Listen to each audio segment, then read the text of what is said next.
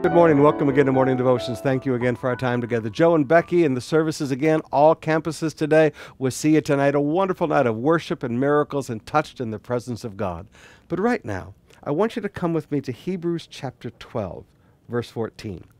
Listen to what the great apostle of grace says. Paul says, strive for peace with everyone. Okay, strive.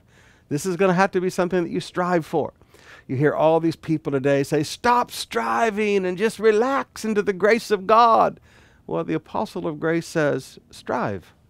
Strive for peace with everyone. It's not easy to have peace with people. There are some people, forgive me, you'd rather slap them upside the head. Strive for peace with everyone, not just the people that you like. And for holiness. Ah, strive for holiness. Yes, we have been made holy by the blood of Jesus.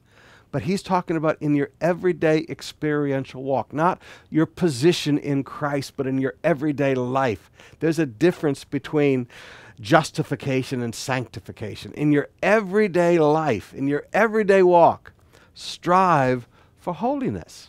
Now again, that's a word people don't like to talk about today, but holiness without which no one will see the Lord.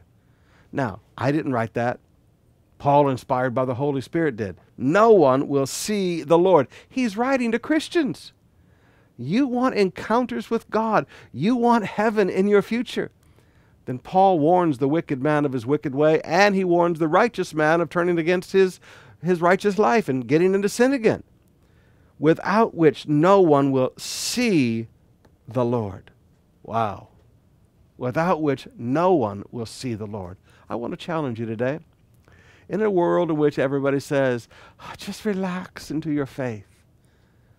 I don't want to relax into my faith. I want to strive to get the world saved.